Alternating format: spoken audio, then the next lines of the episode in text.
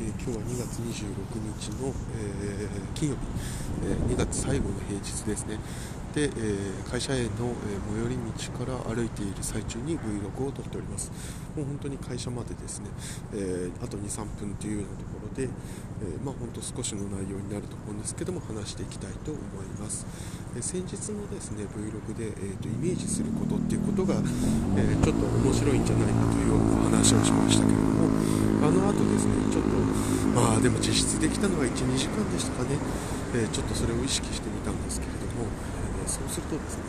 非常にま疲れるというところがありました。それは何かというと、えこの人は何でこういうことをしたんだろうとかその裏には何があるんだろうみたいなことを考えると何て言うのかな、え答えがないことを考えることになるんですよね。その人が本当にどういうふうに思ってその行動をしたっていうのは絶対にわからないわけでそれなのにそれを考えなきゃいけないっていうのが非常に、え疲れると。でかつそれはなんかどっちかっていうと不安が増えると言いますか。ま人間多分ネガティブなことを考えることの方が多いでしょうからなんかそういう意味でもあまり良くないなと思ってどちらかというとその行動その人がなぜそれをしたかではなくてその行動がどういう意味があるのかと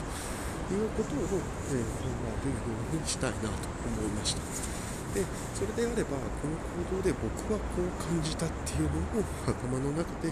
具現化するっていうのは僕がどう考えたかっていうところなので、ま非常に簡単にできるでしょうというところがありました。なので、えそちらに寄せているというのがあります。で、え次に今日思ったことは、え2つありましてえまあ、背筋を伸ばすっていうのはいいねというところが1点目、え今日ちょっと意識的に、え会社への歩いてると背筋をまっすぐにしてですね、え携帯いじるにしてもちょっとまっすぐしながらいじってるんですけども、まあ、それは結構価値があるんじゃないかなという気がします。で2つ目がですね、え昨日椅子をですね5000円ぐらいで買った椅子なんですけれどもが家に届いてですね、えそれで在宅ワークを、え初めてしたんですけれども、まあ、非常に椅子が快適ですと、え本当に、え5000円の価値というのはすぐに取り戻せるんではないかな、また、まあ、あれって粗大ごみで捨てるときにまた1000円、2000円かかるでしょうから、まあ、実質7、8000円の椅子なんでしょうけれども、まあ、それにしてもですね、まあ、かなり価値はあったんじゃないかなということを思いました。やっぱり椅子というのは、まあ、座ってる時間かなり長いですから、まあ、よく言うように、まあ、寝具にお金をかけなさいみたいに言いますけれどもそれと同様でテレワークであれば、えー、座っている椅子に、まお金をかけるというのは、まあ、非常に分かりやすいものなのかなと思いました。え例えばよく皆さんですね、え僕も含めてパソコンが重いだとかノートパマウスを変えただとかキーボードを変えたと同じようなですねもしくはそれ以上ですかね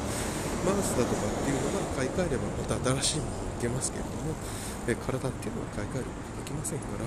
そういう意味ではですねそこに投資をするといいますかそこに効くものを使うというのは価値があるんではないかなというふうに感じました。なので、えもし、え費用を換算するときには、えー、他の値段比較製品との比較っていうのをするっていうのもいいんですけども、え使う時間で割ってみるという計算方法で考えるというのも一つ面白いんではないかなと思いました。えもう本当にですね、会社が目の前に出てきましたので、今日のものもここまでとしたいと思います。ではまた